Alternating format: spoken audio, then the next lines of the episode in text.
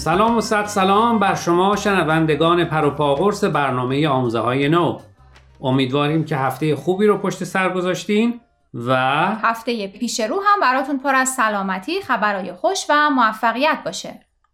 امروز هم با دو مقاله از وبسایت بهای تیچینگز در خدمت شماییم. عنوان مقاله اول هست سه قدم ساده برای یافتن بخشش از کیتی رومن و عنوان مقاله دوم چطور زیبایی این دنیا به ما کمک می‌کنه که دنیای بعد رو بهتر بفهمیم.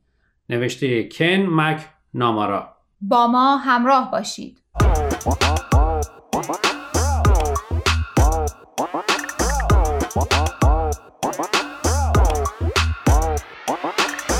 دوستانی که فصلهای گذشته با ما همراه بودین حتما کیتی رومن رو به یاد دارید. قبلا چندین مقاله از اون رو بررسی کرده بودیم مثل چهار روش عملی برای مواجهه با تعصب و یا آیا درد می‌تونه خوب باشه؟ همهگیری ویروس کرونا اگه یه خوبی داشت این بود که یه جوری مرزها برداشته شد. آدما تونستن تو نقاط مختلف دنیا با هم همکاری کنن و یاد گرفتیم که خیلی وقتها لازم نیست حتما توی اتاق دور هم جمع باشیم تا بتونیم کاری رو از پیش ببریم. منظور اینه که یاد گرفتیم بعضی کارا رو میشه حتی با جلسه های آنلاین هم انجام داد. درسته مثل جلسه های دعای آنلاین که به نیت شفای بیمارای کرونا تشکیل شد. خیلی از باهایی ها هم در سراسر دنیا جلسات دعا تشکیل دادن و افراد زیادی با پیشینه های متفاوت در این جلسات شرکت کردن و می‌کنن. اتفاقا مقاله کیتی رومن هم درباره یکی از همین جلسات دعا هست و گفتگویی که در ادامه جلسه اومده. کیتی میگه تو اون جلسه دعا افراد از ادیان مختلف دعای خوندن و به تدریج بحث به سمت موضوع بخشش کشیده شد. کیتی ادامه میده به محض اینکه گفتم سختترین کار برای من اینه که خودم رو ببخشم همه سرشون رو به نشونه تایید تکون دادن. بعد از اون گروه با هم مشورت کردن تا راههایی برای رها کردن روح از احساس شرمندگی و گناه پیدا کنن و در نهایت همگی سر سه نکته به توافق رسیدن. یک اونایی رو که شما رو آزردن ببخشید. دو از اونایی که شما آزرده خاطرشون کردین بخواین که شما رو ببخشن. سه خودتون رو ببخشید. البته در حرف خیلی راحته ولی در عمل خیلی سخته که هم دیگران رو ببخشیم هم خودمون و هم از دیگران بخوایم که ما رو ببخشن. درسته ولی بالاخره باید از یه جایی شروع کنیم. خب کیتی مثالی هم زده؟ بله اگه اجازه بدی یکی از مثالهایی که منم خیلی خوشم اومده رو با شنونده ها در میون بذارم. بله حتما.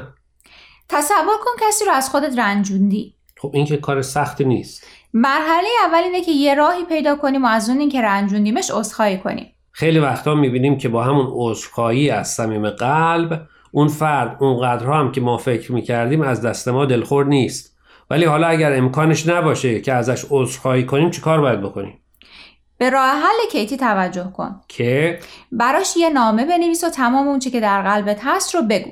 بعد از طرف اون فرد به نامه‌ای که براش نوشتی جواب بده. پس قرار نیست نامه رو پست کنی؟ نه اما کیتی معتقد با این روش به بینش و درون بینی می‌رسی که هیچ وقت فکرش رو هم نمی‌کردی. خب ظاهرا باید نامه های زیادی بنویسیم.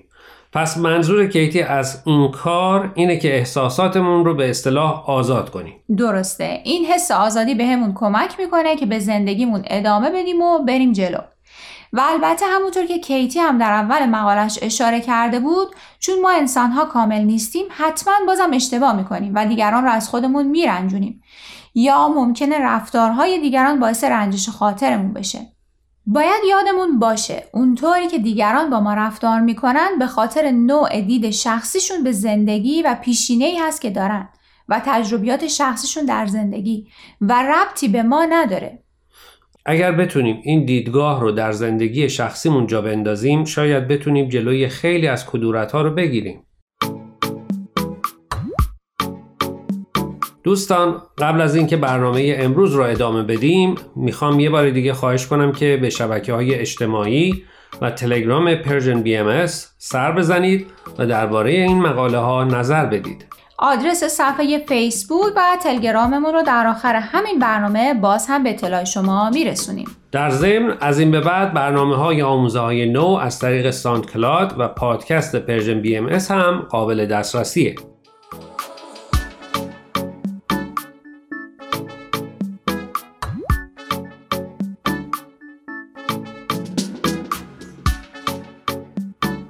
خب موافقی بریم سراغ مقاله دوم این هفته؟ بله مقاله دوم عنوانش هست چطور زیبایی این دنیا به ما کمک می‌کنه که دنیای بعد رو بهتر بفهمیم نوشته کن مکنامارا کن مکنامارا الان بازنشسته است و در کارولینای شمالی زندگی می‌کنه اما قبلا کارش تحقیق و آموزش درباره توسعه و پیشرفت بین المللی در صنعت کشاورزی بوده. زندگی پس از مرگ معماییه که هنوز جوابی براش پیدا نکردیم. بعضیا که برای چند لحظه اون رو تجربه کردن چیزایی به خاطر میارن و برای بقیه میگن. که میگه البته چنین تجربه خودش نداشته. اما یک روز که برای تولد عروسش به همراه عروس، پسر و همسرش به کوه میرن، زیبایی های طبیعت توجهش رو جلب می‌کنه. دیدن درختها با برگ های رنگارنگ و شنیدن صدای آب و پرنده ها اونو به این فکر میندازه که اگر این دنیا اینقدر زیباست پس دنیای دیگه چقدر زیباتر خواهد بود؟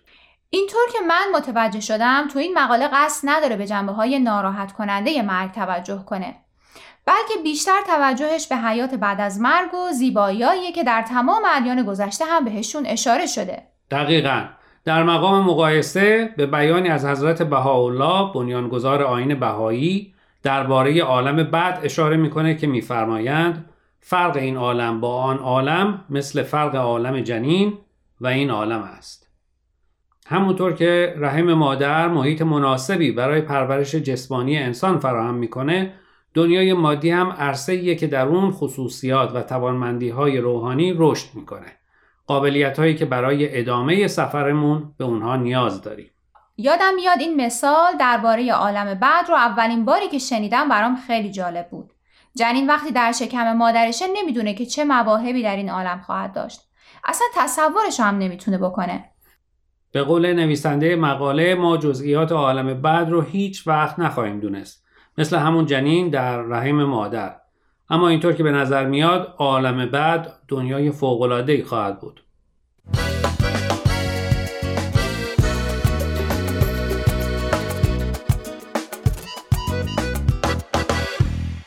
دوستان عزیز امیدواریم برنامه امروز رو پسندیده باشید. لطفا با ما تماس بگیرید و نظرتون رو راجع به این مقاله ها با ما در میون بگذارید. آدرس ایمیل ما هست info at persianbms.org اگر هم موفق نشدید که همه قسمت ها رو گوش کنید یا دوست دارید یک بار دیگه اونا رو بشنوید می‌تونید به سراغ وبسایت Persian BMS برید به آدرس persianbahaimedia.org در ضمن می‌تونید از طریق فیسبوک، تلگرام، اینستاگرام و SoundCloud Persian BMS به همه برنامه های ما دسترسی داشته باشید و برنامه ها رو اونجا گوش کنید یا از طریق این رسانه ها برای ما نظر یا پیاماتون رو بفرستید. اگر پادکست برنامه رو گوش کردید و خوشتون اومد به اون برنامه لطفا امتیاز بدین. خب دوستان تا هفته آینده که به سراغ مقاله های دیگه و نویسنده های دیگه از وبسایت Bahai Teachings بریم من پریسا به اتفاق همکارم فرزاد از شما خدافزی می‌کنیم. خدا نگهدار.